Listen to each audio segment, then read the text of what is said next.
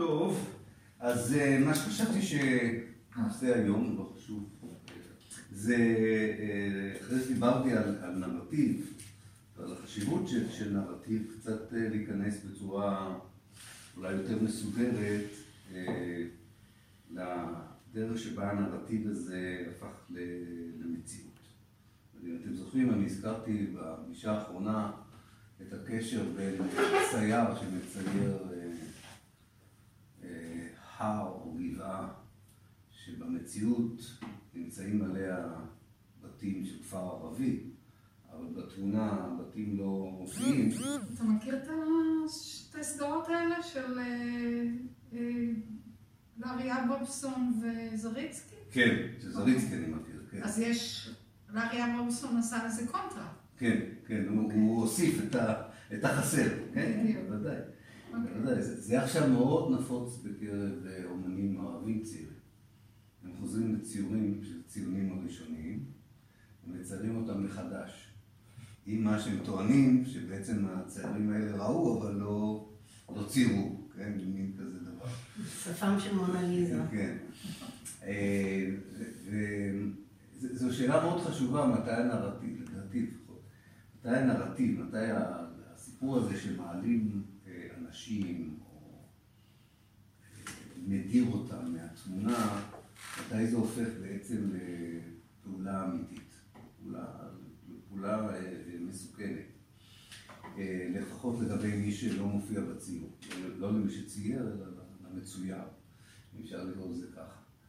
והיסטוריונים אה, תמיד שואלים את עצמם את השאלה, אה, האם המציאות שנוצרה היא תוצאה של כוונה, או אין שום קשר אה, ישיר בין הכוונות לבין המציאות שנוצרה. זאת אומרת, אה, ארץ שהיה בה רוב מוחלט ערבי, הופכת לארץ יהודית.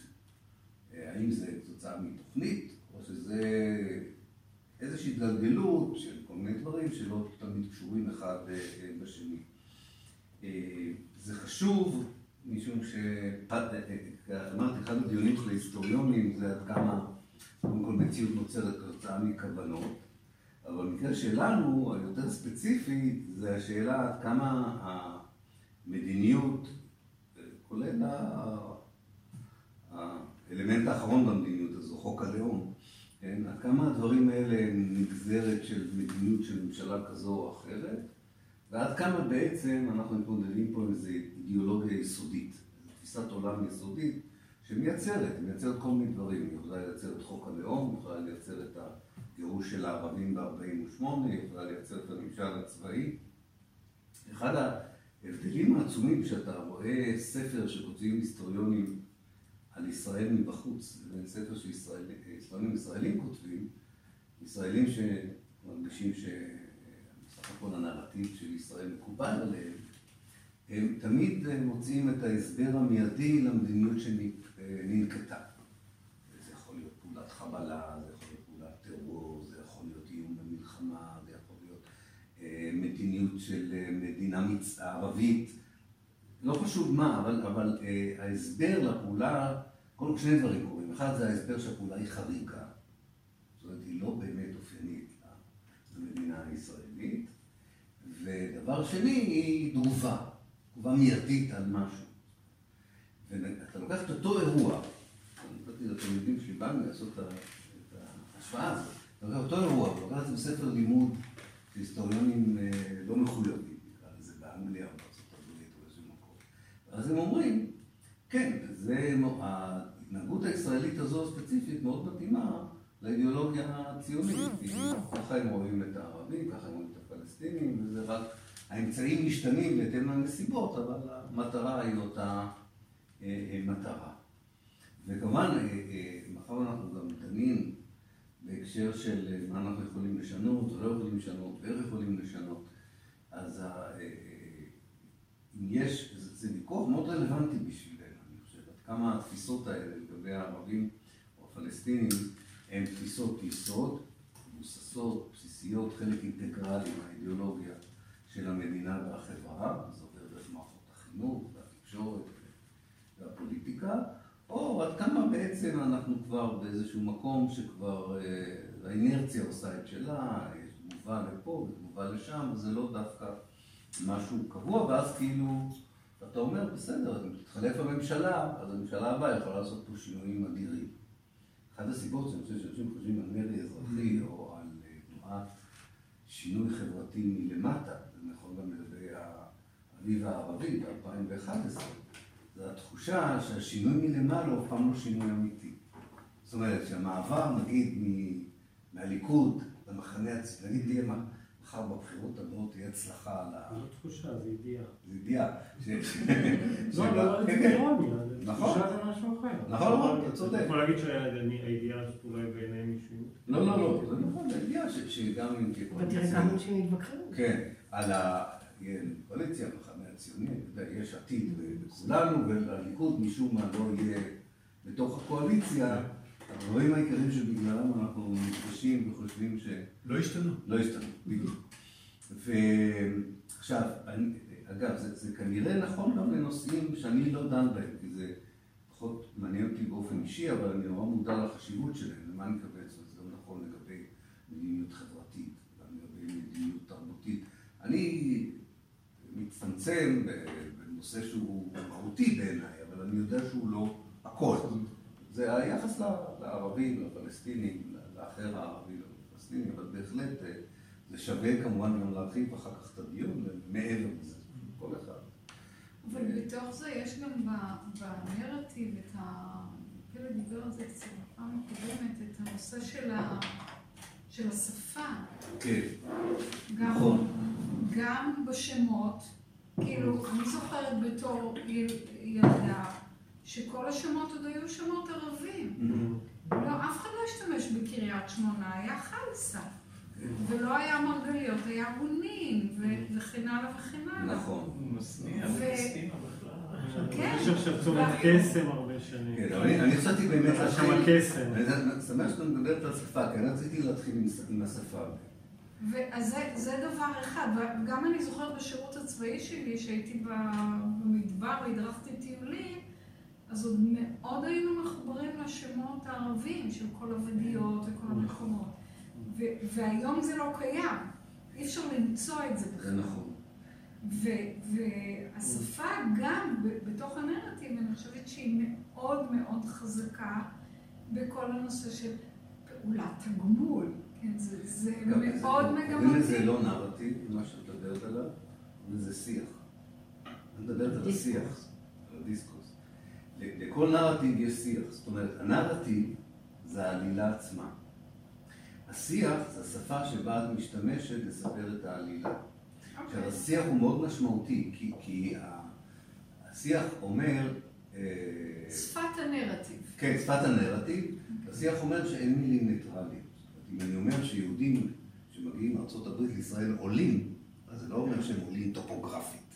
לא, זה ברור שהם עולים מוסרית, הם, אה, אפשר גם לקרוא לזה עלייה, אפשר להגיד נסיעה לארץ.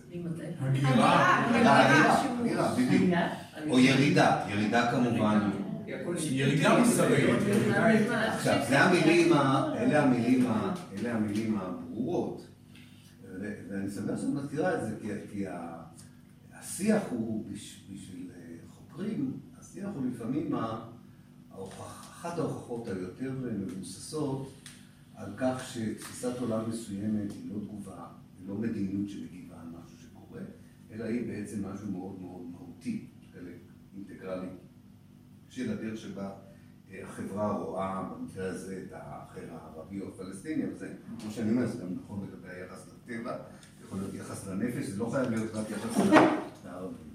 אני לא יודע אם אתם מכירים, יש ספר, יש לנו אותו פה בבית, אה, מישהו זרק אותו ברחוב, מצאנו אותו ברחוב, אבל ידעתי עליו קודם, זה נקרא ספר העלייה השנייה. אני יודע אם אתם מכירים את זה, ב-1945 ברח חמאס, שהייתה כזאת שמה אה, הייתה? היסטוריונית מטעם תנועת העבודה הציונית ב-45, היה לה רעיון מאוד יפה, היא הלכה לכל מי שהיו ידועי העלייה השנייה, וביקשה מהם לכתוב אה, זיכרונות אה, מימי העלייה השנייה. וביקשה מכל אחד יותר שניים שלושה עמודים, ראיתי שלכולם היא קיצצה, חוץ מאשר לברל כצנלסון ובן גוריון. שם זה משום מה 12 עמודים, כי היה ברור. היא כותבת בהקדמה, ביקשתי מכל אחת שניים שלושה עמודים, ואתה רואה שהיא לא העיזה של ברל כצנלסון גוריון. כל השאר, או שהיא קיצצה להם או שהם אה, צייתו. עכשיו, מה שמעניין זה, זה, זה בסך הכל, אה, זה, זה די הרבה זמן, זה 40, 35 שנה אחרי העלייה, תלוי, ומתי הם הגיעו, ב-1905 אז זה 35, כמעט 40 שנה אחרי, אבל אם הם הגיעו לקראת סוף העלייה השנייה, 1905, אז 14, 15, אז כמובן אה, אה, זה קצת יותר אה, טרי בזיכרונם, אבל בעיקרון הם כנראה גם ביססו את מה שהם כתבו על הרשימות שהם כתבו בזמנו, זה לא היה רק... בעל פה. ושם הם משתמשים בשתי, כל מיני דברים בשיח שלהם מורכב, אבל כמה דברים מאוד תפסו אותי. אחד, זה השיח הבריאותי, בריאות. בכל מקום שיש בו עובדים ערבים, בן גוריון קורא לזה בית מיחוש. אתם שומעים זה בית מיחוש? זה כבר עבריתי קצת, אנכרוניסטי, זה בית מיחוש. אבל הוא גם מסביר למה זה בית מיחוש, הוא אומר זה בית מיחוש כי זה לא נקי. זה לא נקי, יש עובדים ערבים. כל עוד הערבים שם, אז כואב, כואב, זאת אומרת, במקום אחר הוא אומר רעה חולה. קורא לזה או בית מיחוש או רעה חולה. ואז הוא אומר איך נפטרים מהרעה חולה בבית המיחוש? בכיבוש. עכשיו, הוא לא מתכוון בהכרח שצבא יבוא ויכבוש את מקום העבודה, אבל המילה כיבוש היא אצלו הכל, הוא גם אומר, לכבוש זה לכבוש את הלב של האנשים, ולכבוש את המוח של האנשים, ולכבוש את מקום כבשו את הביצות, כן, זה לא... כיבוש השמנות.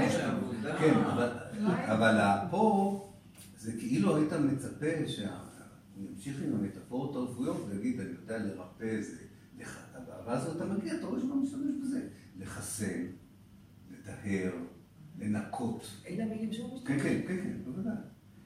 ו... אה, זה מעניין שזה קרה בסמיכות אה, לסיום מלחמת העולם השנייה.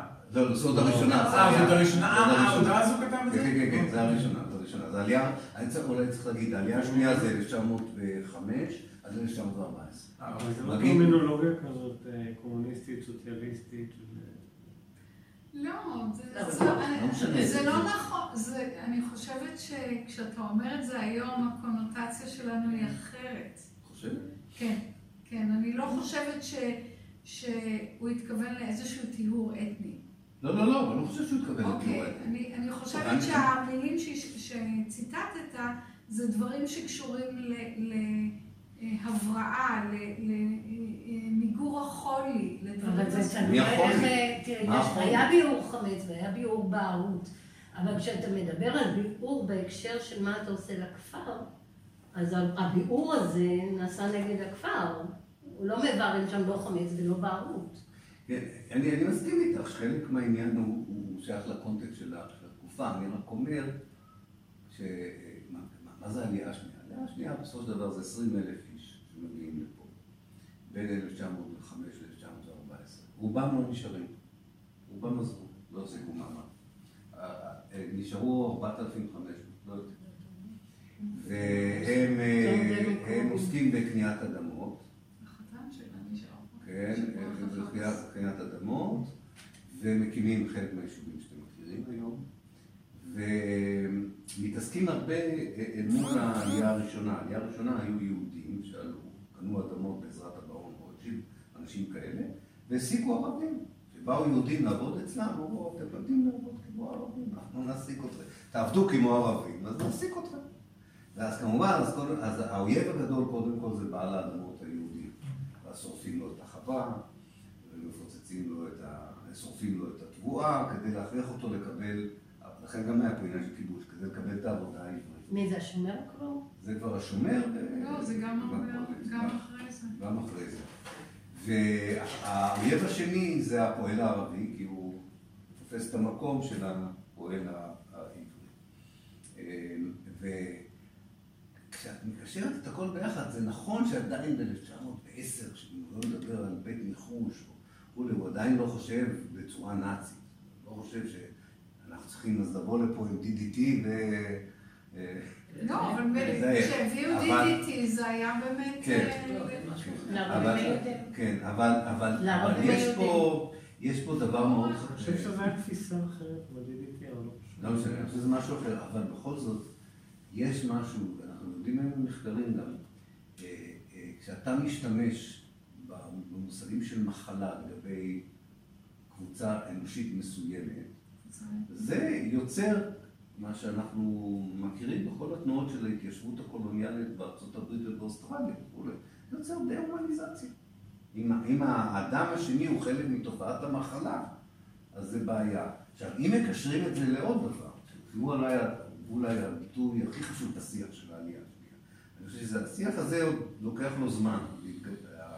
הם, לא צריך להבין, בגלל שהם מעטים, הם לא כל הזמן נתקלים בבעיה הזאת. יש להם מקומות מסוימים שבו הם צריכים להיאבק על הזכות שלהם לעבוד, אה, ומי שלא מעסיק אותם זה לא ערבים, מי שלא מעסיק אותם זה יהודים שלא רוצים להעסיק אותם. כן? אה, זה השיח על הנוכרי. זה חוזר הרבה יותר אפילו מהשיח על החולי. זאת אומרת, הם, יש להם תיאורים, ב... אני אעביר לכם אולי את הספר, תסתכלו עליו, זה מאוד מעניין. כל אחד מהם מתבקש על ידי חבאס לספר איך הוא הגיע לזה. ומה היה התחושה העיקרית שלו כשהוא בא. אז הם כולם כמעט צריכים להגיע קודם כל לאלכסנדריה, עם אונייה. מאלכסנדריה הם לוקחים אונייה יותר קטנה ליפו, ומיפו מורידים אותם בסירות הקטנות. אה, לחוף. הערבים מורידים אותם, בדיוק. ואז הערבים הראשונים שהם רואים בעצם זה הערבים ב- בסירה הקטנה, שמבקשים בקשיש. אתם רוצים להגיע לחוף? אתם רוצים שיהיה על הסירה, תישארו, אבל רוצים להגיע לחוף, נו.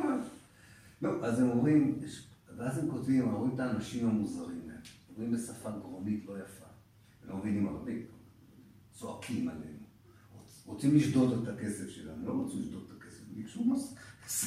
שכר עבודה. שכר עבודה, הם רוצים לשדוד.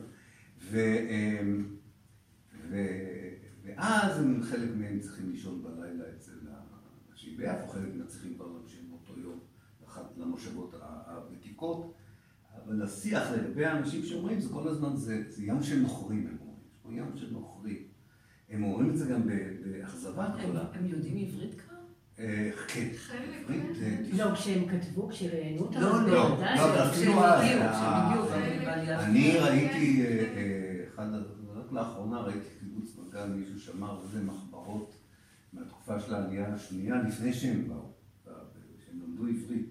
והוא מאוד יפה. בגימנסיה תרבות. כן, מה כן, כן, הם ידעו עברית, לא, בהחלט. הם ידעו לא. עברית. לא, לא. הצפירה... אבל הוא לא הגיע בעלייה השנייה, הוא הגיע יותר מאוחר. הוא הגיע יותר מאוחר, נכון. אבל הם ידעו עברית. וגם- מי שלמד בחיידר, אה, ידע כן. עברית. יכול להיות שחלק מהעניין הם בזמנו, יכול להיות שהם כתבו מכתב הביתה, אז הם כתבו אותו קודם בפולנית או רומנית, ביידיש, גם יכול להיות. ואחר כך שהם שחזרו את זה לברכה, אז הם שחזרו את זה בעברית. אבל העניין הזה של שהערבי הוא הנוכרי, ואתה הוא היליד, שחוזר. זה כאילו כן, אתה היליד. הנייטיב. כן. עכשיו, אה, קצת כמו בתמונה, עדיין פוטנציאל למה שיכול לקרות לאוכלוסייה הערבית. זה לא קור, זאת אומרת, מעצם העובדה שכמה אלפי יהודים עדיין תחת השלטון הטורקי אה, כותבים על התושבים המקומיים שהם זרים, או שהם מחלה, או שהם בעיה, וכמובן לא נותן להם את הכוח לעשות בעצם כלום. כי השלטון הוא שלטון טורקי, ומי שקובע זה לא הם. ואז בא הכיבוש הבריטי, ב-1918, בריטים כובשים. ורק אז באמת, אה, כבר לא, השיח הוא כזה, הוא, מה קראתי לו, השיח, הוא לא, הוא לא עקיף כזה. לא זה, מאז כבר מתחיל לדבר תכלס. ואז יש את הש- 18 זה כבר היה אחרי הצהרת בלפור. כן, אחרי הצעת בלפור. וישנן שתי תפיסות מאוד אה, בסיסיות. אחת של ז'בוטינסקי וחנקין למשל, שאומרים, אנחנו נהיה כל כך מוצלחים, נקים כזו מדינה פה. לא צריך בכלל לדבר על הכמה, אמרו, לא אתה, אלה מהתנועת העבודה, מדברים פה על שאלה ערבית. לא. יהיה פה יופי של מדינה, וגם לערבים יהיה טוב, אז למה בכלל... אה, למה בכלל להתעסק עם השאלה מה אנחנו צריכים לעשות עם הערבים? הרעיון שלהם היה, אנחנו נצליח כל כך, המדינה תהיה כל כך שהם יתחננו להיות זאת אומרת, לא היה להם זהות לאומית, לא היה להם בקש... לא היה להם רצון משלהם, לא היה להם... אין להם תפיסות. ציצניק כתב, הוא אומר לערבים אין תפיסות לאומיות, אין להם, אין להם מה שיש לנו, אין להם את העניין הזה. המון מוסת. כן, לא, לא, הוא דווקא לא התכוון לזה, הוא התכוון משהו לא, פרימיטיבי, במובן הזה. במובן הזה של- שהוא כזה חקר את ההיסטוריה שלהם, הוא אמר, מה אנחנו צריכים? הם צריכים אבא, אה, שהוא גם נדיב, רב חסד, ואם אנחנו נהיה כאלה, אין שום סיבה, אנחנו צריכים לסלק אותם, לא צריך לדאוג, לא צריך... אה, יהיה בסדר, יהיה בסדר. אבל הוא לא... מתכוון לזה שהתפיסה של לאומיות, כפי שהתגבשה באירופה ולפני זה, היא לא אפיינה את המקומות נכון. האלה, כי הם נעו יותר סביב ודאי כן. מבנים שבטיים משפחתיים, לא התעסקו ההגדרות הוא האלה.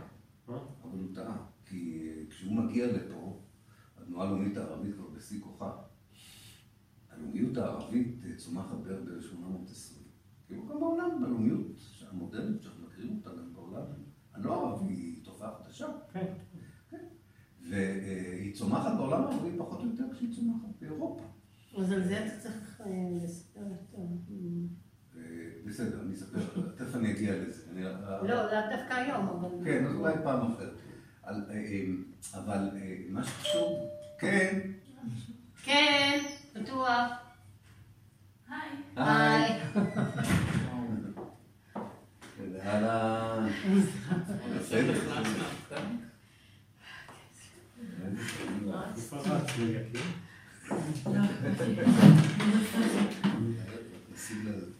זה בסדר, זה בסדר, זה בסדר. כן, כוס מים. הכל. בסדר. מים, מים. זאת... חושבת. לא, באתי להיות- יש קטע מהיומן של הרצל, ביקור שלו בירושלים. כן. ואם נגיע הנה, אז דבר ראשון הייתי ממליץ לעשות דיון יסודי. כן. אבל למרות שהרצל זה... הוא היה מאוד מבולבל לגבי העניין הזה.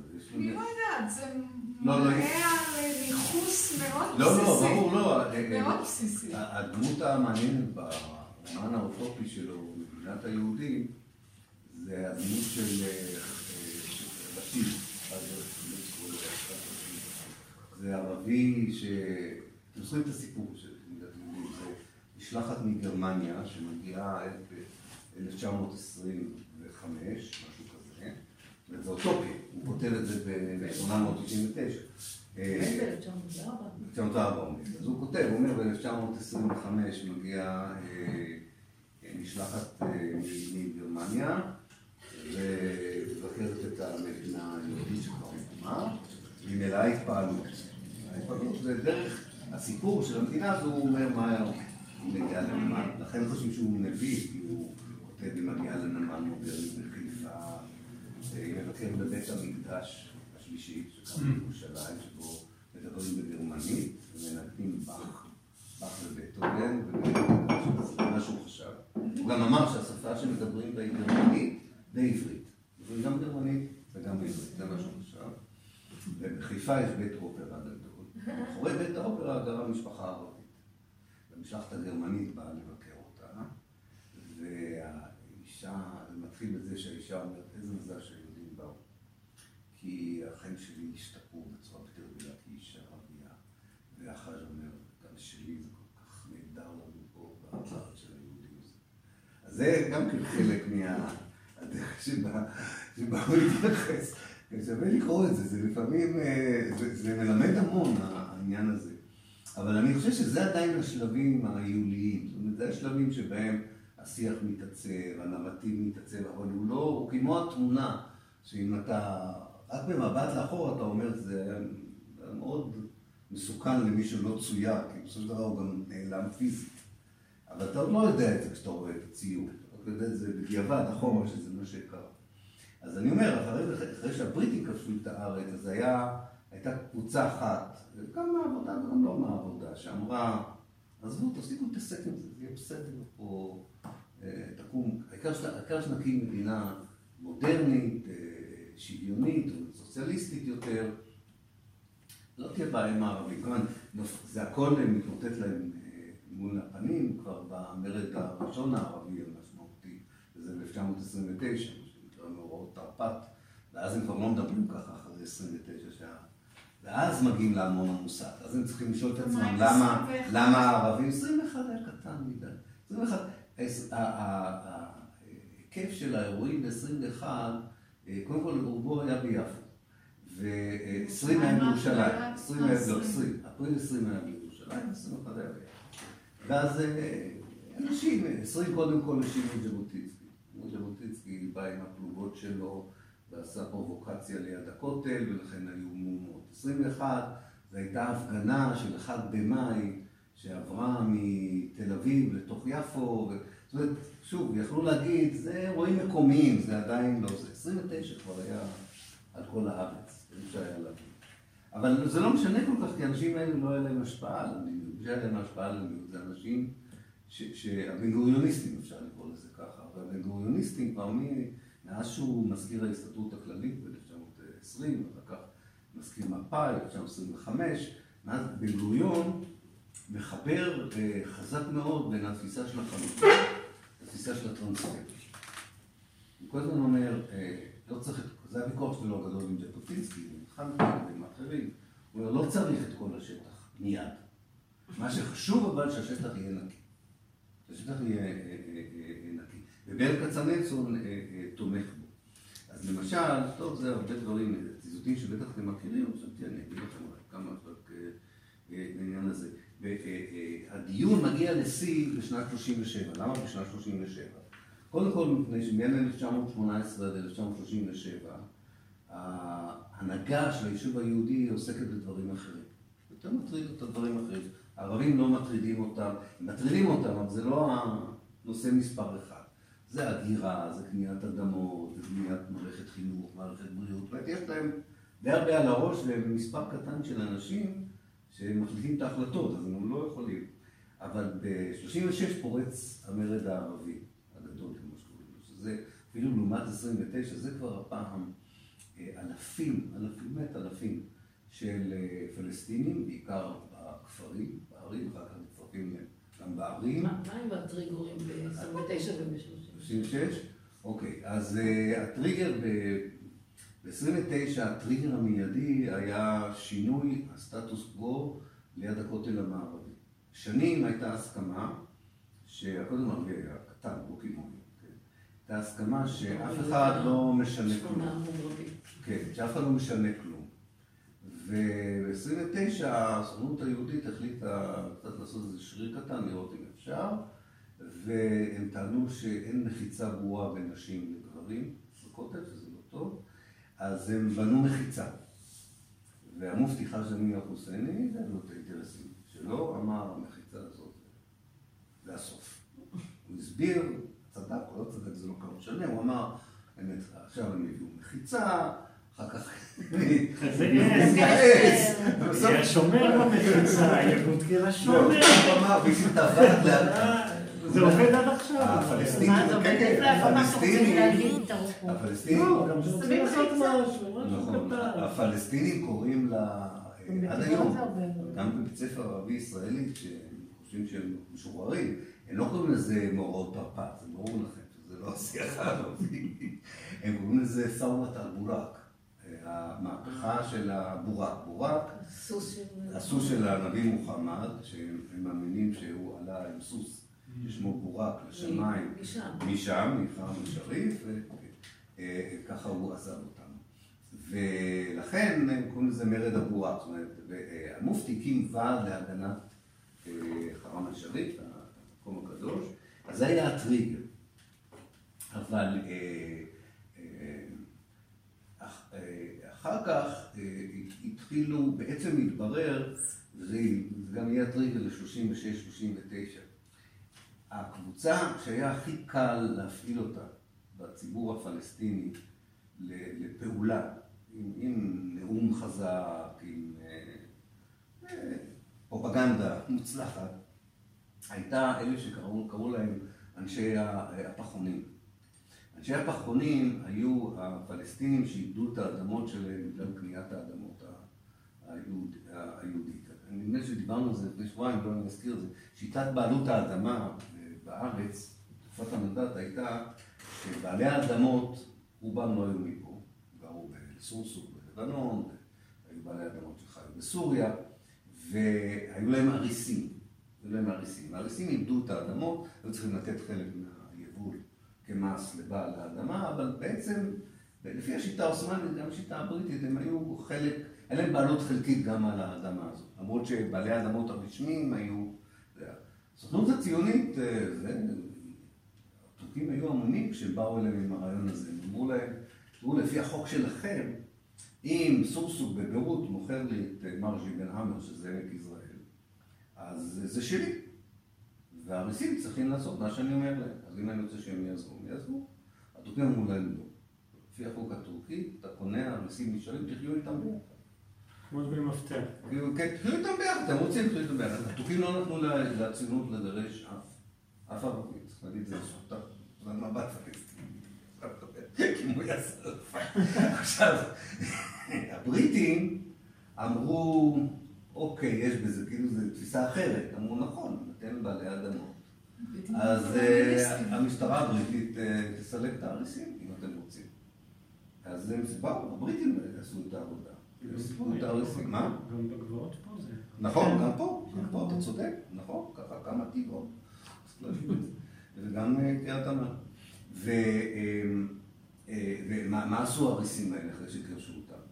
הם גרו בפחונים ליד חיפה, ליד אה, חברון, ליד תלוי מאיפה. הם גרו בשכונות פחונים. סלאמס היינו קוראים לזה היום.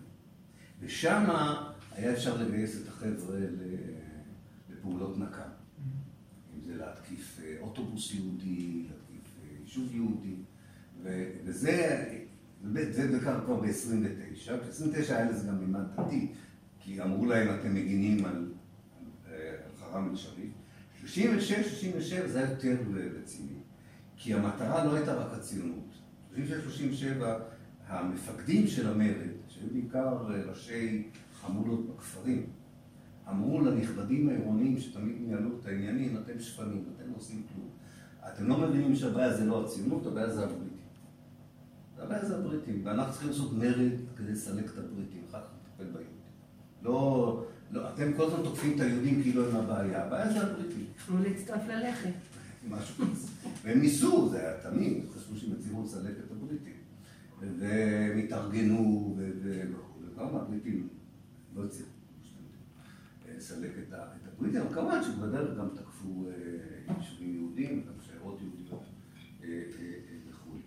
אז זה הרקע, זה הרקע למעמד, הבריטים גם כן מתעוררים ב-30 ו-37, אומרים וואלה. זה לא מקום כזה, לא היה... שנים טובות. מי צריך את כן, זה? כן, כן. אז זה היה נורא מאורגן. כן, זה היה שלוש שנים זה החזיק מעמד. אני אומר את זה כי לגבי 48, הרבה פעמים אומרים, שמע, הם היו מאורגנים, אלה הכירו את אלה ולא הכירו את. אלה, אבל אם הם החזיקו מול האנגלים שנתיים, שלוש. שלוש. אבל זה מתי שהיו שהעיפו צריכים להפציץ את אותם. ההנהגה, נכון? כן, כן. אבל הבריטים פינו אז את הם הרגו. חמשת אלפים, מתוך חמשת אלפים ההרוגים הערבים במרד של 36-39, אחוז מאוד גדול היו אנשים שבעצם יכלו לארגן את הישות האליטה. הפלסטינית, האליטה הצבאית שלהם. זה מאוד עזר. תום שגב טוען את זה בספר שלו, ימי הכלניות, ואני חושב שהוא צודק במידה מסוימת. זאת אומרת, זה לא היה אבל... תוך זה- כדי קרב או שזה היה מגמת חיסול כזה? גם וגם. גם וגם. גם וגם. אוקיי. זאת אומרת שהם נשארו בלי, ששדרת ההנהגה שלהם נפגעה באופן קשה, וזה מסביר את החוסר יכולת שלהם. לפחות, לפחות, כן, כן. גם היום זה ככה. כן, אין להם גרילה, לא היה להם הנהגת גרילה נקרא. לזה. 21 נקודת מבט ממשפחת שלהם. תמימי במעצר מנהלי. כן, 21 ממשפחת תמימי במעצר מנהלי. כל הוועדות הערביות. טוב, אבל- השיטה עובדת. בצד היהודי קרה משהו אחר, בדיוק הפוך. בצד היהודי הגיע וינגייט, שהיה אה, איש אחר כך ידוע כגיבור מלחמה, העולם השנייה, לפני זה. אה, מי? הידיד. אורד וינגייט, שמגיע עם קבוצה של אה, חיילי קומנדו בריטים, מאוד לא נוצרי אדוק, מאוד מאמין בשיבת היהודים, אבל מזועזע מהרמה הצבאית של ההגנה. לא לנתן. ככה, לא תשיגו פה כלום. והוא מתחיל לאמן אותם כמו שצבא בריטי מאמן אה, חיילים, בפלוגות הלילה של של מינגל. אה, והוא משקיע מאמץ, קרה בדיוק ההפך ממה שקרה בצד הערבי. הצד היהודי השקיע מאמץ בזמן המרד להקים פעם ראשונה אה, כוח לוחם מאורגן רציני, שמאוד יעזור להם ב-48. היה מאוד משמעותי. אה, לכן וינקט אה, באמת הוא דמות מאוד חשובה בסיפור הזה. לא היחידי, כן? אחר כך גם תרמה לזה העובדה שמלחמת העולם השנייה הייתה בריגדה יהודית, ויהודי 13 אלף יהודים התנדבו לצבא הבריטי במלחמת העולם השנייה, אז גם הם היו מאוד חשובים. זאת אומרת, הפלסטינים מבחינה צבאית עשו, אני מדבר רגע כאילו אובייקטיבית, כן? כאילו, הפלסטינים מבחינה צבאית עשו את הדברים הנכונים, כאילו ב-66 או 68, אבל הם ספגו מכה כזו רצינית, ואחר כך הם כבר לא, הם לא התאוששו מזה. הם לא התאוששו מזה, אני לא יודע אם זו הסיבה היחידה שקרה להם מה שקרה להם ב-48, אבל זה בטח לא, לא עזר להם. עכשיו, אמרתי כל הדברים האלה כרקע לדיון של בין החלוקה לטרנספר. לדעתי מאוד משמעותי כדי להבין את השמאל הציוני אפילו היום, את מפלגת העבודה ב-1977, את כל, כל מה שנקרא היום מחנה השלום הישראלי, ואיך הוא תופס את החלוקה, ואיך הפלסטינים למשל, שהסכימו לחלוקה, נדבר על אוסלו, לא רק על שהסכימו לחלוקה ב-47, או שעדיין מסכימים לחלוקה, הפלסטינים עדיין תומכים ברעיון שתי המדינות, מדוע התפיסה שלהם, והתפיסה הזו היא לגמרי שונה. הבריטים היו בהלם מהסיפור הזה של המרד הערבי. הם היו בטוחים שהצהרת בלפור וההתנגדות הערבית זה משהו באימפריה הגדולה, זה, כראש קטן, הם יפתרו את זה, יציעו להצעה לשני הצדדים, כולם רוצים הרי שהבריטים, יהיה בסדר. הם היו בעיקר עמומים לא מההתנגדות הערבית לציונות, הם כבר הבינו ב-20 שהערבים לא מתלהבים מרעיון המדינה היהודית. הם היו עמומים מזה שהערבים ראו בהם אשמים, די עמם אותם, שהם מוכנים אפילו להילחם. ואז הם אומרים, זה מסוכן, כי זה יכול להתקשר כמו אש למחשבות האחרות שלנו בעולם הערבי, במצרים, בעיראק, בירדן. זה, זה הפחיד אותם, הוא יגידו, אם זה יצליח פה, אז המוערבים האחרים יגידו, אפשר לסלק אותם. אז הוא צריך להציע איזשהו פתרון. ואז הם מביאים ועדה מלכותית, ב-97 כבר, ועדת פיל, והיא באה ומציעה שהשלטון ימשיך להיות בריטי, אבל תחת החסות הבריטית, ליהודים יהיה שטח, לערבים יהיה שטח, הם הציעו לספח את השטח של הערבים בעבר הירדן, זה היה נקרא אז. ו... וחלק, החלקים החיוניים, כמו שדה החיפה הקטן שהיה אז בלוד, הנמל הקטן בחיפה שהם בנו, יישארו, והמקומות הקדושים לנצרות יהיו תחת שלטון בריטי. אומרת, זה היה... והבריטים אפילו אמרו ליהודים, אנחנו מבינים שלפי התפיסה שלכם אתם לא רוצים שיהיו ערבים בשטח היהודי, נכון? אז את, את, מה אתם חושבים? אתם חושבים לנסות להעביר את האוכלוסייה הזו, לא להעביר? צריך להגיד שהבריטים צריכים פה תפקיד לא כל כך חיובי בעניין הזה. ואז בן גוריון אומר, בואו נעשה דיון, בואו נעשה דיון, לנו דיונים מאוד רציניים. עכשיו, באמת נורא קל להיות היסטוריון של הציונות, הם הכל רושמים, באמת, הכל משהו נקי, מסודר, ואז יש להם ישיבה. ובן גוריון סוגר את הישיבה במשפטים הבאים, הוא אומר ככה, עניין העברת האוכלוסין עורר אצלנו ויכוח, מותר או אסור. מצפוני שקט בזה לגמרי, טוב שכן רחוק מאויב קרוב. הם לא יפסידו על ידי העברתם, ואנחנו בוודאי לא. בחשבון אחרון, הרי זו רפורמה פוליטית יישובית לטובת שני הצדדים. זה מכבר סברתי כי זה הטוב בפתרונות. אלא שלא עלתה על דעתי העברה אל מחוץ לארץ ישראל פירושה לסביבות שכם. האמנתי ועודני מאמין כי הם עתידים לעבור לסוריה ועיראק. למה הוא מסתיר את שכם? כי הבריטים אמרו לו, אנחנו מוכנים לדון עניינית בטרנספר של הערבים מהשטח שיהיה המדינה היהודית לשטח המדינה הערבית. אז בן גוריון אומר להם, זה לא טרנספר רציני. תעביר אותם מחיפה לשכם, הם ירצו לחזור לחיפה. תעביר אותם לעיראק אפילו, עוד יותר טוב, אז בכלל אין סיכוי שהם יוכלו לחזור. זה בעצם מה שהוא אומר.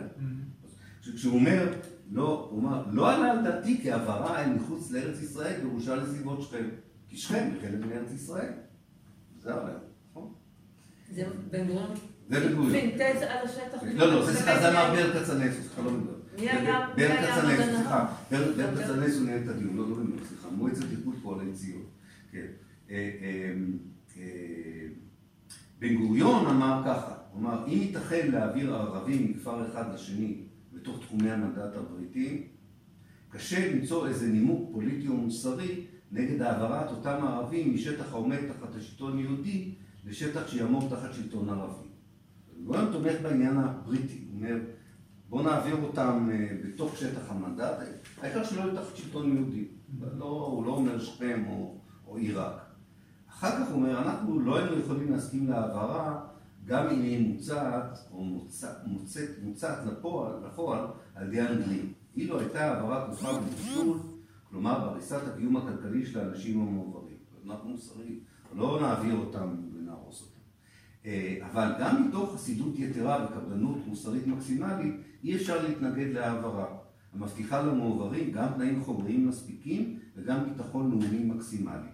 כפי שמחייבת ההעברה המוצעת על ידי הוועדה. הוועדה זה ועדת אה, פיל. בשביל הערבים שנתיישבו במדינה הערבית, יהיה בהעברה זו משום סיפוק מלא ושלם של מאווייהם הלאומיים. ואם ההעברה תבטיח להם גם תנאי חיים לא חומריים, לא קרורים, מאלה שהיו להם במקומם הישן, ורק בתנאי זאת תיתכן העברה, הרי גם מבחינה אישית וכלכלית אין לראות בהעברה כל פגיעה במצבם ובזכויותיהם. אתה אומר, יהיה להם פיצוי, ואז... יהיה להם גם. פיצוי, וגם הם יהיו עם ערבים אחרים, אז הם ירגישו מבחינה לאומית טוב. ככה הם יהיו יהודים, הם לא ירגישו... אה, זה הנימוק, ככה אני מבין. וגם זה קרה לפני זה. אבל אנשים מדברים ככה גם היום. כן, אבל זה. לא לא ביוני, אבל זה... מה שאני רוצה להגיד... מעבירים את ואדי ערה? כן, עושים עושים חילופים. תכף אני אספר לכם על, על רבין? יגאל אלון, לא יודע אם אתם יודעים. את, התוכניות שהיו בממשלת ישראל מ-48 עד היום, לא עד 48, להעביר את הערבים בישראל לברזיל, לארגנטינה, הם היו במשא ומתן מאוד מתקדם עם קנדה, בלי שעות הערבים. סך הכל הם מאוד טובים. טובים, נכון, נכון, נכון. אה, עכשיו, צריך להוסיף עוד משהו. בן גוריון, לא. בן גוריון, זה-. הדיון הזה הוא לא. קמצ'טקה, לא תגיד קמצ'טקה. לא. אה, הדיון הזה הוא ב-37. גם בקנדה יש אה, מקומות ביוני 38, אה, בן גוריון כבר מקבל את העמדה של בר. את בן גוריון, הוא אומר, אם אנחנו כבר מפרסמים הודעה רשמית, הזה. אה, בעניין הזה אתה צודק. אם עושים טרנספר אז עד הסוף. לא, לא, פשוט אתה לא רואה קדימה, אומר, בשכם בלאו הכי אנחנו הולכים לשבת. כן, בדיוק, אז מה, מה... אתה הולך לייצר פה בעיות. בדיוק, אז הוא אומר, הוא אומר להנהלת ה... אם אומר לא היו יושבים בשכם, אז לא הייתה כל בעיה. הבעיות שיש לנו היום. זה כמו שזלצמן בניגוד אומר. להרצל, הייתה לו בעיה. זה יכול זה להיות. קשור לתהליכים ההיסטוריים שעשו ליהודים, ש... לא, לא, לא, זה לא? קולוניאליזם צרוף לדעתי, לא קשור ליהודים, פשוט... לא, זה פשוט... שהוציאו אותם מפה לבבל, לפרס, אה, לרומא, ל... לא, לא, זה- תפיסה שאומרת, אפילו תפיסה לגבי דמוקרטיה, אומרת, לא נקים פה, הרי הציונות שהרצל, רואים את זה גם בספר של הרצל, הרצל אמר, אנחנו רוצים, רוצים להיות אירופה, רוצים להיות אירופה, ואירופה לא מרשה לנו להיות אירופה, אז אנחנו נקים את אירופה במקום שהיה שלנו. זה בעצם הרעיון, אבל בן גוריון מקבל את זה. אה, עכשיו, כדי להקים אירופה, אתה צריך להיות אירופאי. אה, אנחנו אולי בעוד שבועיים נצטט קצת מ... שזה דבר, לא יודע איך אתם תקבלו את זה, לא משנה, זה כל אחד אה, יעשה עם זה מה שהוא רוצה. זה כשבן גוריון צריך אה, לדבר על איך שאומרים על ישראל כאירופה, שאומרים לו, מה עם עליית יהודים מארצות ערב? אז הוא אומר, יש פה בעיה. הקמנו פה, הצלחנו סוף סוף להקים מדינה אירופאית, אתם רוצים להביא לי עוד ערבים? הוא אומר, השתגעתם. מה אתם אומרים? עד שהקמנו מדינה אירופאית, אתם נהיים ערבים. לא משנה, נגיע לזה. אבל בינתיים, זה- הרעיון. הוא כתב את זה? כן, כן, כן. לא, ישיבות הסוכנות. אה. צריך להבין, הם- לא חשבו שהם אומרים משהו רע. הם ישבו שם, הם ישבו שם מסביב השולחן, והם היו צריכים לקבל החלטה. האם הם לא עובדים... משהו רע, זה רק כן. אה, עכשיו צריך להגיד... כלבים שאפשר לא, להעביר אותם. גם היה גם לך. יהיה להם איפה אתה לחזור. מדבר על זה, היה- אבל ככה כל של הניסים היה, היה גם לחץ, היה גם לחץ כי הלאומיות הערבית אחרי הנכבה הייתה מאוד אנטי-יהודית. צריך להגיד את זה, זאת אומרת, זה כבר לא היה עניין שהסוכנות היהודית אמרה איך נשכנע, זה לא כאילו לפני, איך נשכנע את היהודים לבוא, זה כבר היה, לא היה נעים להיות יהודי בארץ ערבית אחרי 48, צריך להגיד את זה.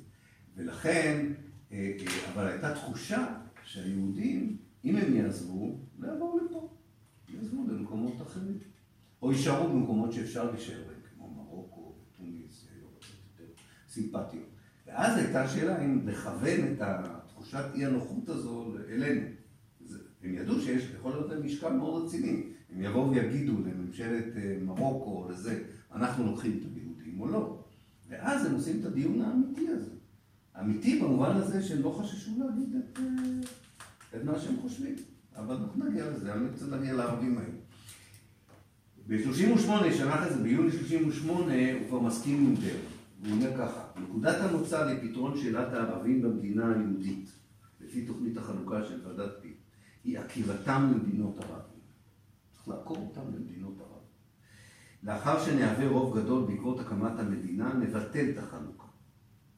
זה, זה, כי אתם צריכים להבין, ששכחתי אולי להגיד את זה, שאמרתי את זה, אולי זה לא היה ברור מספיק, שוועדת פיל אמרה, נקים מדינה ליהודים, מדינה לערבים, שטחים תחת שלטון בריטי. המדינה ליהודים לא הייתה גדולה, מה שהבריטים הציעו זה השליש מארץ ישראל, לא 50 אחוז. כי זה היה פחות או יותר היחס. היחס, בדיוק. אז, אה, אה, והביקורת על בן גוריון הייתה, איך אתה מוכן לקבל מדינה יהודית בשטח כזה קטן? מעניין, אש"ף, שקיבל פעם ראשונה את, את התוכנית השלבים ב-1972, ציטט את בן גוריון. הוא אמר להם, אתם רואים? בן גוריון לקח שטח קטן, ותראו לאן הם הגיעו החבר'ה האלה, אז כשירדו על ערפאת, מה אתה מוכן למדינה קטנה, רק בגדה המערבית ואז? אז הוא אמר, הנה, אני אצטט לכם את בן גוריון מבחינה הזאת. אמ, עכשיו הוא אומר, לאחר שנהווה רוב גדול, בעקבות הקמת המדינה, נבטל את החלוקה, נתפשט על כל ארץ ישראל. המדינה היא רק שלב בהגשמת הציונות. להכשיר את הקרקע להתפשטותנו בארץ כולה. תוכנית מגובשת. חד וחלק. וחלק. ו- ו- ואגב, הוא חוזר, הוא חוזר על אותם... אה, בשביל זה הם באו. כן, כן, נכון, נכון, אתה צודק. בשביל זה הם באו. נכון. תפיסת עולם כזאת. ואלה תביעות, אותו דבר.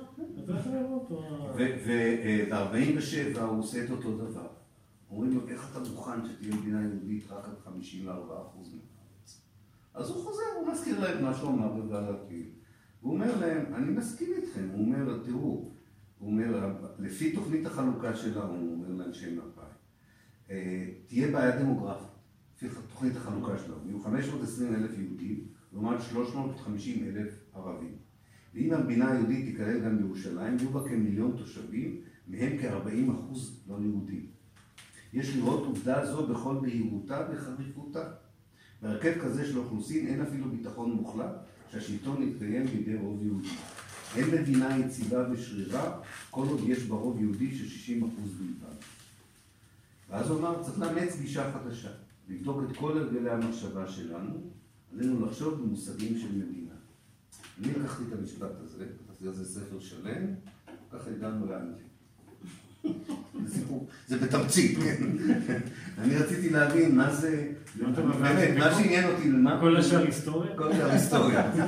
מה בן גוריון מתכוון שיש לאמץ גישה חדשה, לבדוק את כל הרגלי המחשבה שלנו, ולחשוב במושגים של מדינה. ואז חדרתי עמוק יותר במסמכים, ושם, לא למפא"י, לא לקבוצה גדולה, קבוצה קטנה של אנשים, הוא אמר, איך משנים הרכבים דמוגרפיים? מסלקים את האנשים. אבל הוא תמך בזה לאורך כל הדרך. זה מ-38. לפני שאני אפתח את זה עוד קצת לדיון, אה, אני רוצה... זה ספר שלך? לא, לא, זה מבני מוריס, לא תמיד, אני אה, מצטט- מבני מוריס, כי לא מצאתי את הציטוט שלי היום. אבל החלטתי שמבני מוריס, אני לא, מצטט, אני, אין לי בעיה. לא, אתה לא נוגע בספר, זה צילום.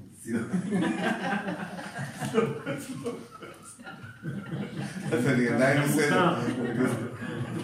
אפשר. מספר את זה למורי, זה היה לו חוש הומור, היה לו לצחק על זה. אה, יש עכשיו באי-ביי. כן, בסדר. כן, חוש הומור. חוש הומור. כן. אה, אחר כך, אה, בין 38 ל-47, דברים זה לא משנה. מה שרציתי להגיד זה ככה. אה, אה, בתחילת נובמבר 47, בן גוריון יושב עם הסוכנות היהודית, ומסתכלים על, ה, על מפת החלוקה. והוא אומר להם משהו שלדעתי מאוד כיוון את המדיניות הישראלית מאז. הוא אמר, תראו, יכול להיות, יכול להיות, אמר, שלא נצליח. זאת אומרת, שיהיה מיעוט ערבי בתוך מדינת ישראל. יכול להיות שזה יקרה. יכול להיות שזה יקרה. ואז הוא אומר, ואגב, אחר כך, מה שהוא אומר פה, בנובמבר 47, הוא ניסה ליישם הלכה למעשה בין 48 ל-56. מי שמנע ממנו, צריך להגיד לזכותו, זה אנשים כמו שרת, מנחם בגין וכולי, צריך להגיד, אחרת הוא היה עוד עושה את זה. כי שרת היה לו שני פנים, אז הוא יגיד על זה משהו. אז הוא אמר ככה, הוא עשה מספיק, כן. הוא אמר ככה, אם המיעוט הזה יהיה גיס חמישי, ילד, תינוק ערבי שייוולד אחרי שמונה, הוא גיס חמישי, זה כבר אין סיכוי, הוא גיס חמישי. שקד לא ימצא. כן. לכן, אם יהיו, הוא אמר ככה, אם, השאלה איך מתנהג הגיס החמישי הזה. הוא מבדיל, אני חושב שעד היום השב"כ הישראלי עומד לפי התפיסה הזאת.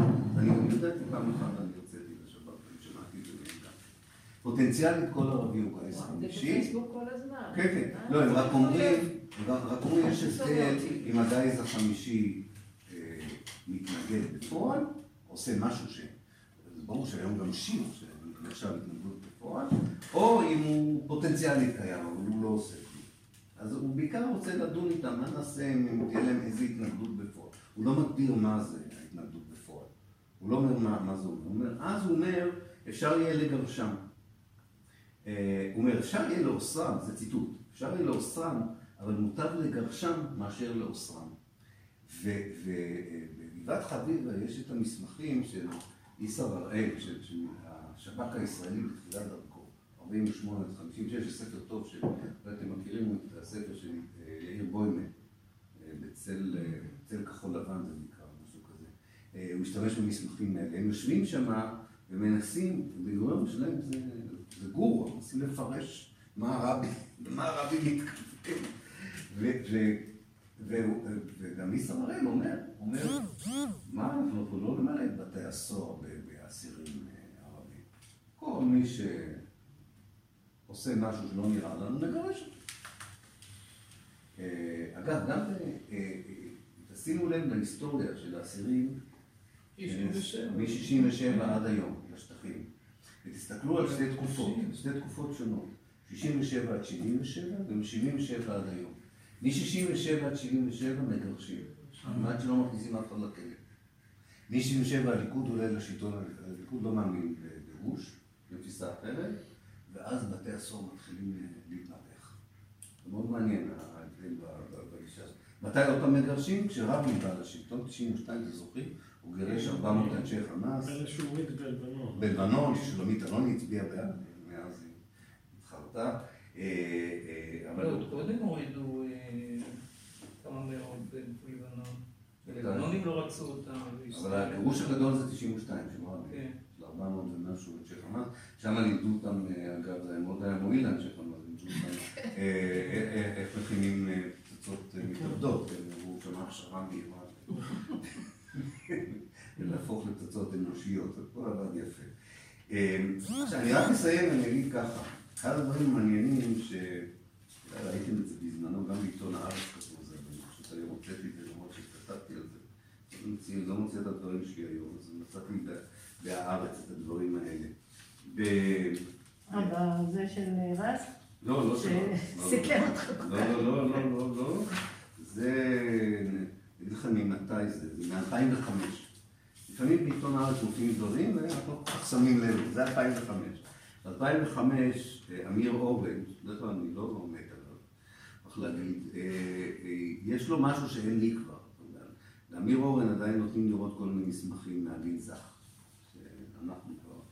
קשה לנו להגיע לזה. הוא מגיע לגנזך המדינה והוא רואה ככה. הוא רואה שמ-1956, פחות או יותר עד 67, בינתיים, זה החלק הראשון, ואני אסיים שם ונגמור.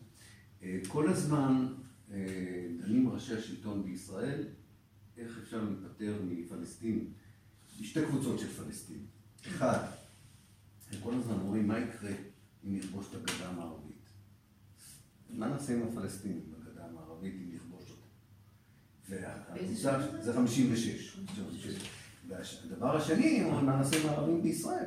למה הם חושבים אם נכבוש אותם? מה זאת אומרת? הוא אומר, תשמע, היה לי חלום. מה- זה האם הזה?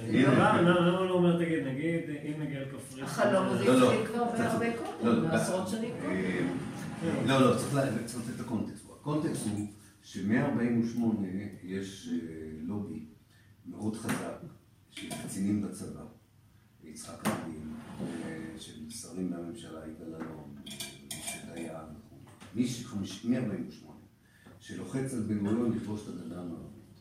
הוא קורא לזה- אה, אה, בכייה לדורות, בכייה לדורות, שלא כבשנו. יכולנו ולא כבשנו. וכל פעם הם באים לבן גוריון, שמה מתכננים לעשות עם הפלסטינים? רגע, אז בדיוק, אז כל פעם הם באים לבן גוריון, ואומרים, אומר, אם תגידו לי מה עושים עם הפלסטינים, אני אאשר לכבוש. אם אין לכם כי זה פתרון. נוגד את התפיסה שלו שהיא... בדיוק, של חלוקה, מדינת- בדיוק. ואז הנה, ב-56 כותב פה אמיר אורן, הציע רבין, רבין שהיה אלוף רק בצה"ל, עדיין לא אלוף, אה, לנצל מלחמה נגד ירדן כדי לגרש פלסטינים מהגדה המערבית. הוא אמר לו, מה אתה טועה? הרי נכבוש זה מלחמה. אם תהיה מלחמה, אפשר לגרש במלחמה. כך הוא אומר, זה רבין. באפריל 1956, בהיותו אלוף במטכ"ל, הציע יצחק רבין לראש הממשלה ושר הביטחון דוד בן-גוריון לנצל מלחמה נגד ירדן לגירוש פלסטינים מהגדה המערבית. הוא אמר ככה, אני סבור שאת מרביתם אפשר להרחיק. מרביתם אפשר להרחיק, אמר רבין. אה, לא נאמר, לא נאמר היום באופן קטגורי שאת כולם. כמה היו אז? כמה היו אז? רגע. לא. לא, זה... אילן, כמה היו אז. כמה היו בגדה הסכנה המערבית? הייתה כשליה הייתה בחיים. חצי. מיליון. קצת יותר מחצי מיליון, 650. אני חושבת. כן, נכון. חלק זה היה פליטים. כן, נכון. אז הוא אומר ככה, לא נאמר היום באופן קטגורי שאת כולם, אבל באופן כללי את מרביתם אפשר להרחיק. לו המספרים היו יותר קטנים זה היה יותר קל. אבל הבעיה בעיקרה ניתנת לפתרון. זה לא יהיה צעד הומני. המלחמה, בכלל, זה לא צעד הומני. אה, כאשר הוא... הוא- כאשר הוא... קודם נתחיל במלחמה, ואז. כבר בלאו הכי... אז שהוא רמטכ"ל, אז שהוא רמטכ"ל, אז שהוא רמטכ"ל. שואלים אותו בממשלה, מזכירים לו בממשלה, שהוא בא לממשלה, בוועדת השרים לענייני ביטחון, אחרי המלחמה, 11 ביולי, 12 ביולי, שואלים אותו, "אה, מה עם הרעיון שלך מזה? אז הוא אומר להם, תראו, זה יצא יותר טוב אפילו. אומר, יצרנו אפשרות כדי לתת למי שרוצה לברוח, לברוח, כדי למנוע לחימה קשה. לא רצינו לפוצץ עוד את גשר האלנבי כדי לתת למי שרוצה לברוח. אמרו לי שבסך הכל באזור הזה יש מיליון, בינתיים ברחו מאה אלף. אין עוד מנוסה כללית. זאת אומרת, זה נכון, היה עדיף או יותר לעשות את מה שהצעתי אז, אבל אתם לא עשיתם את זה. הדבר האחרון שאני רוצה לספר, כמובן יש פה כל מיני אה, קטעים שלא... אה, אז כמה גירשו ב-67? ב-67 גרשו ככה, גרשו בערך, אה, מהגדה. מהגדה גרשו בערך 300 אלף איש. 300 אלף כן. היו את המחנות העצומים האלה ליד לכבוש יריחו. שלוש מחנות, את המוגרבים, את הרובע המוסלמי, חצי מהעיר ג'נין, סילקו, ועוד כמה כפרים קטנים, בסך הכל. כפרים שמתחת לכפר קנדה. כן. סביב לטרון וזה, לא סילקו? כן, גם נצור, כן, נכון, שלושת הכפרים, יאלו, המואס וזה, נכון. כן. עכשיו, מעניין גם כל הסיפור, אה, צודק. אמיר אורן כותב על, אה, על- הוא אומר, במקביל, זה כבר לא עניין של רבין, במקביל, בן גוריון במיוחד, ומשה דיין, אה, אלוף פיקוד אה, דרום, אה, יחד עם יהושע פלמון, היועץ לענייני ערבים, ובן גוריון, הם, הם, עושה להם רע, כמו גוריון כותב ביומן שלו, כל פעם שאני נוסע לגליל, זה עושה לי רע. ככה הוא כותב, עושה לי רע. אני מצד אחד מתלהב, ראיתי קיבוץ חדש, מפעל חדש, ופתאום הגליל ערבי, עושה לי רע. הוא, הוא דורש מהם, אחד הפתרונות שמציעים לו זה להקים את נצרת עילית. נצרת עילית, אף אחד לא רוצה להתיישב בנצרת עילית, אז הוא מכריח אנשי קבע. הוא אומר להם, אנשי קבע חייבים יכולים לפקוד על אנשי קבע, להתיישב, ככה מקימים את נצרת עילית. אה, אבל החבר'ה אומרים לו, תראה, אה, דיין, נציין בן גוריון, אומר לו ככה, יש להתייחס ל-170 אלף הערבים שנותרו בארץ, כאילו טרם נחתם גורלם. טרם נחתם גורלם. אני מקווה שבשנים הקרובות תהיה אולי עוד אפשרות לביצוע טרנספר של הערבים האלה מארץ ישראל. זה פרוטוקול יוני 50 של הישיבה, זה לא אני, זה אמיר אורן, תאמינו לי, אפשר לסמוך עליו, לא, לא כמוני. הוא לא ממציא דברים. יוני 50. יוני 50, כן. אז נשארו 150 אלף? 170 אלף. 170 כי אלף? זה כולל ואדי ערה. אז את המסמכים האלה שחררו ככה? לא לי, לא. בכלל. כן, לא אני. זה מ-2005 כתוב? 2005. מה פתאום הוא כתב על זה? אה, לא יודע, לא יודע, השתעמם, לא היה לו מה לכתוב, כל שבוע צריכים לכתוב משהו. אה, אחר כך בחצי... לא, מה איזה יום העצמאות? זה בטח היה סביב יום העצמאות. לא, לא... אמרת מה. המאי אמרת? מאי כתבת שמאי 2005 יכול להיות. אה, איזה תאריך? אה, הנה. זה הראשון, איזה 170 אלף זה הוא שביעי ל... כן, זה השביעי למאי. לא, שבע חמישי. זה הראשון ביולי. זה שמונה בבוקר. ראשון ביולי. איזה ביולי. 170 אלף הוא מדבר עדיין? לא, זה נכון. מתוך המיליון הערבים שחיו בשטח שהפך למדינת ישראל, זה 78 אחוז, בארץ ישראל המנדטורית, כן. אה, מתוך המיליון האלה נשארו פחות או יותר 140 אלף. מתוך מיליון, 140 אלף. אה, ואז סיפרו את ואדי ערה עם עוד 30 אלף, אז מגיעים ל-170 אלף. באמת 70 אלף. תושבים ערבים. הם עשרה אחוז מכלל האוכלוסייה אז. עשרה אחוז. אה, מעניין שבן גוריון פורש, פורש לשנה וחצי, ומשה שרת נעשה שר, ה- אה, שר ראש הממשלה, ונכנס לבון שר הביטחון. לבון אומר ככה, הוא גם כן עושה ישיבת חירום בממשלה, גם ללבון לא נעים לנסוע לגליל. הגליל- הרג אותה. הגליל הרג, הוא כתב להם, זה עניין חילוני, הוא אומר, גם אם איננו רואים בהגירה פתרון לשאלה היסודית. עלינו לזכור שהגידול הערבי הטבעי הוא בערך 6,000 בשנה, ואילו ההגירה יכולה לפתור, לפתור שאלה כזאת. ואז הוא מציע אה, להכין אה, אה, מבצע יוחנן, השם, יוחנן איש גוש חלב. מי, אז מי הוא לוקח? את וייץ. יוסף וייץ היה, ב-48, יוסף וייץ היה, היה, עמד בראש ועדה שנקראה ועדת טרנספר, לפני, אה, אה, לקראת מלחמת 48. הוא עסק בסילוק ערבים באופן פעיל. מוציאים אותו מהנפתלים ואומרים לו, מה אתה אומר? בוא, יש לך תוכנית. ודווקא שרת ולבון אה, מוכנים, אה, והם מגלים שבעצם אפשר, ככה הוא אומר, אנחנו רוצים, בואו נתחיל, הוא אומר ככה, ליישב ערבים נוצרים מהגליל העליון בארגנטינה ובברזיל. אה, עכשיו הם מוצאים שתי משפחות או משהו בגוש חלב שאומרים להם, יאללה.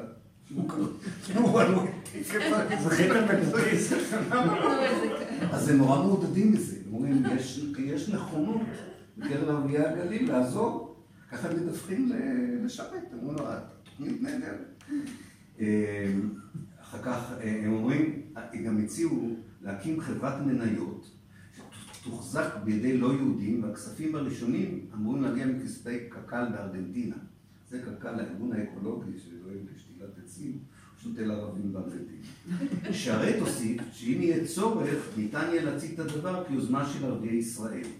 לדוגמה, על הגירת הנוצרים הרונים מלבנון שהתרחשה באותה עת, והורה שאם המבצע ייחשף, יש להכחיש בתוקף שמדובר במבצע אה, ממשלתי. אה, בנובמבר 52 אה, גם, זאת אומרת, אז אפילו מתחילים את זה לפני ששרת, אני רואה, לפני ששרת נכנס אפילו, גם בן גוריון שותף לזה, וכמובן זה הכל מקובל על כולם. בארגנטינה בסוף יורדים מזה, בסוף, הוא קצת מזכיר את העניין של הפליטים עם רואנדה.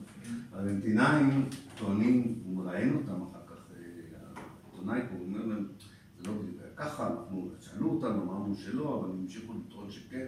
טוב, זה לא הולך. אחר כך הם מנסים ליישב את הפליטים בסומליה ובלוב. והם מציעים להגיע ללובים, שזה במקום 18 אלף יהודים שעלו מלוב ל-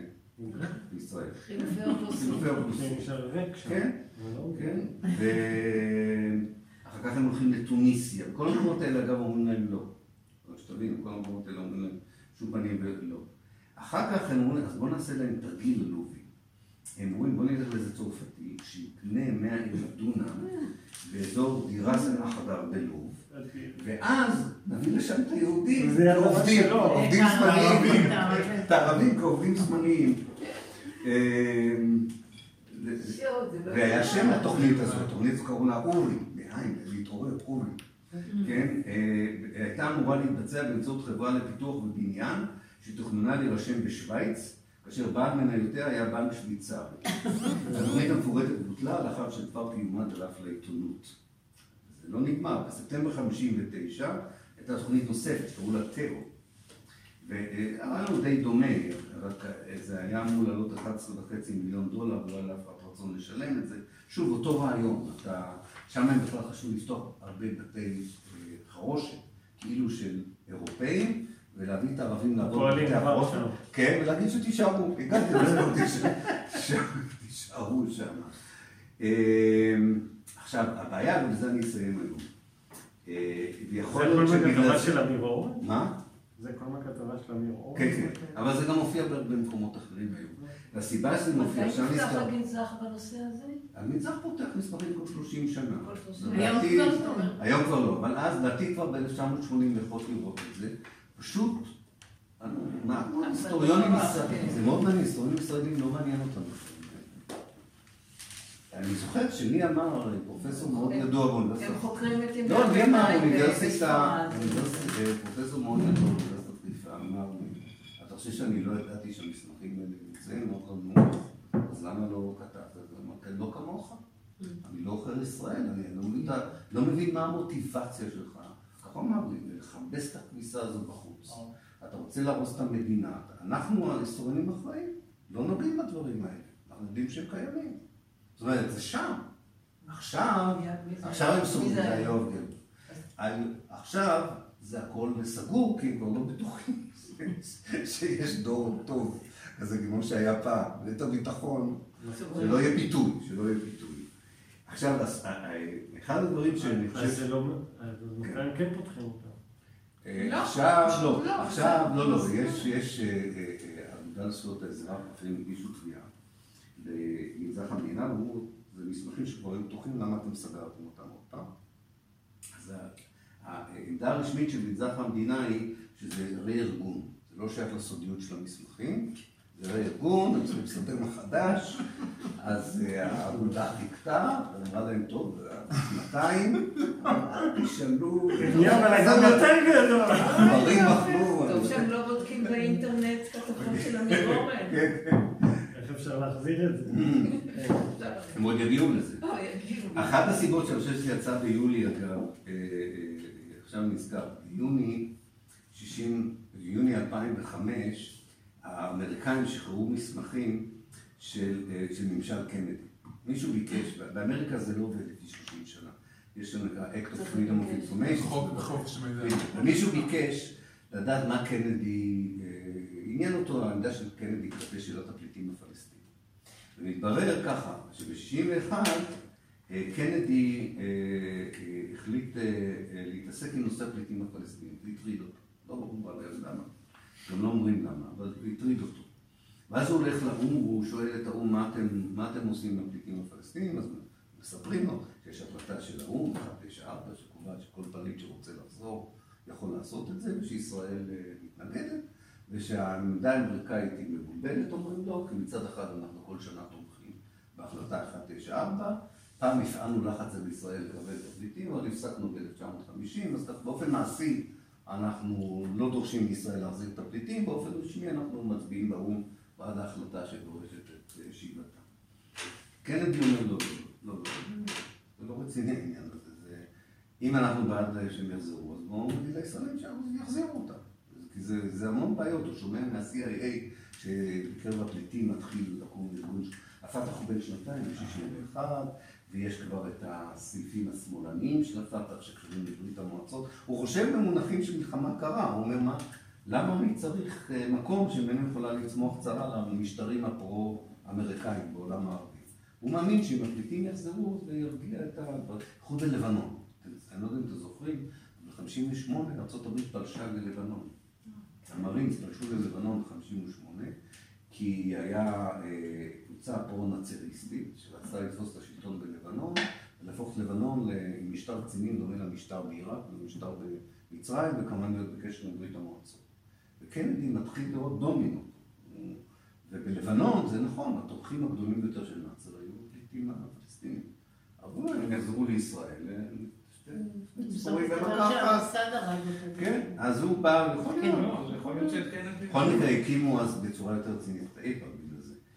ואיך כותב פה אמיר אורן, הוא אומר, אה, קנדי מעלה את הקיום הפלסטיני מתהום הנשייה שלו.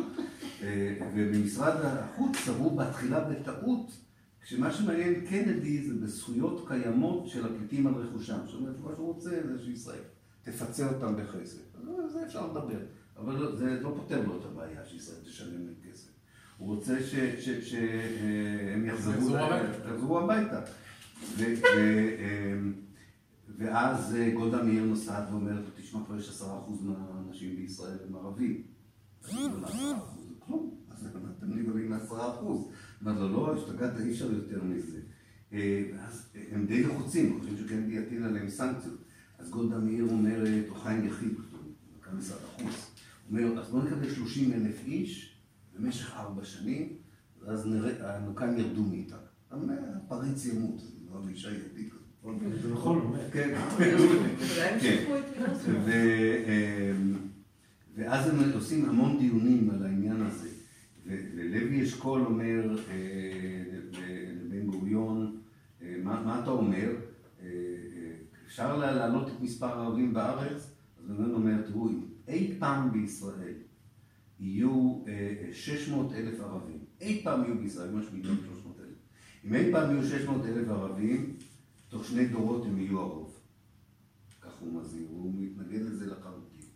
ואז הם אומרים, הם מעלים מה- מהבוידם את התוכניות של אותם להעביר את הערבים.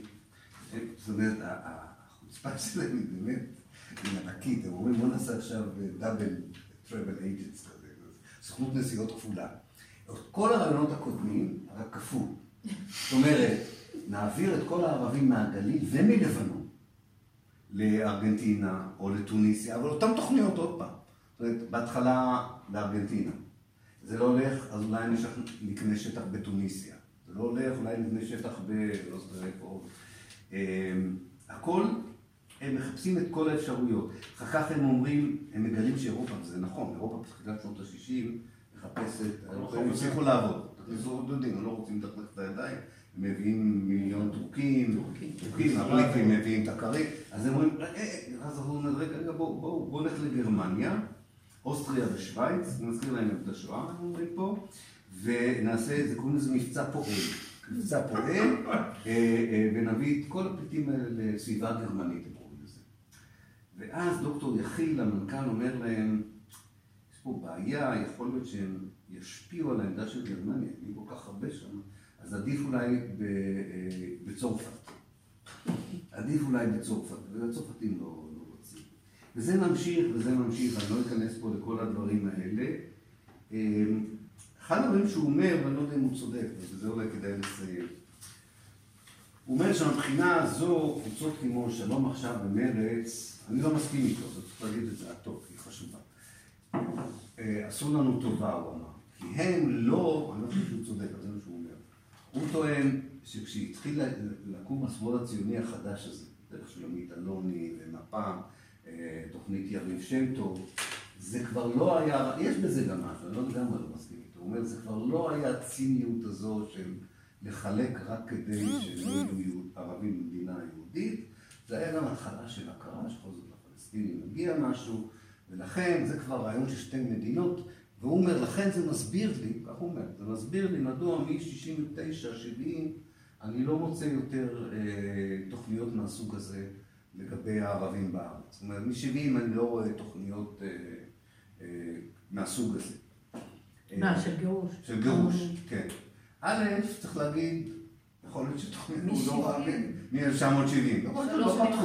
כן, כן, א', יכול להיות שלא פתחו אותה, יכול להיות שהם כן המשיכו. ויכול להיות שבאמת, אה, את התפיסות האחרות, בכל זאת הציונות מדהימה את עצמה, הם הבינו שהערבים לא עושים. הבינו שהם לא עושים. בגלל זה הורגים אותם עכשיו בכמה... כן, עושים דברים אחרים. השאלה, אני אומר שוב, ולכן פתחתי ואמרתי, מה הקשר בין כוונות אה, לתוצאות? אה, אני רק חושב שהדרך היחידה שלנו, מעבר לעניין של מרי אזרחי, זה קודם כל ה- כמה בעצם אתה נמצא במיעוט כשהדבר הזה מפריע לך מבחינה מוסרית. קודם כל. לפני שאתה אפילו בא ואומר, יש לי תוכנית פוליטית יותר טובה משלכם. אה, אה, אני יודע מהשנים שלימדתי באוניברסיטת חיפה, וכשאני מדבר עם הרבה ישראלים, דיברתי עם הרבה ישראלים והרציתי, זה לא מספר אותם. זה ממש לא, זה נראה להם טבעי, לא, זה נראה להם באמת. בא, יש בעיה, והחבר'ה האלה עבדו קשה כדי לפתור אותה בצורה הגיונית. אני קושר את זה, יכול להיות שאני מקסים, אני קושר את זה למה שהתחלתי איתו, לשיח, לנרטיב. אני חושב שזה שייך לעניין הזה. אני חושב שאם אם, אם הם מחלה ב-1905, אז הם גם סחורה עובר לסוחר שאפשר להעביר אותה, אפשר, אפשר לעשות פתרונות לא אנושיים. זה נכון שמדי פעם הם נזכרים באנושיות שלהם, ואז הם אומרים, כמובן רק אם הם יסכימו, אה, נציע להם גם כסף, לא בכוח, כן, זה לא הכל כזה כוחני, במובן הזה, מבקרים את זה. אני עדיין חושב שראשי מדינה מתעסקים עם אזרחים של אותה מדינה, בשאלה איך נפטרים מהם, לא משנה אם בדרכי נועם בדרכי סבל, משהו מאוד פגום ביסוד, משהו מאוד יסודי אה, פגום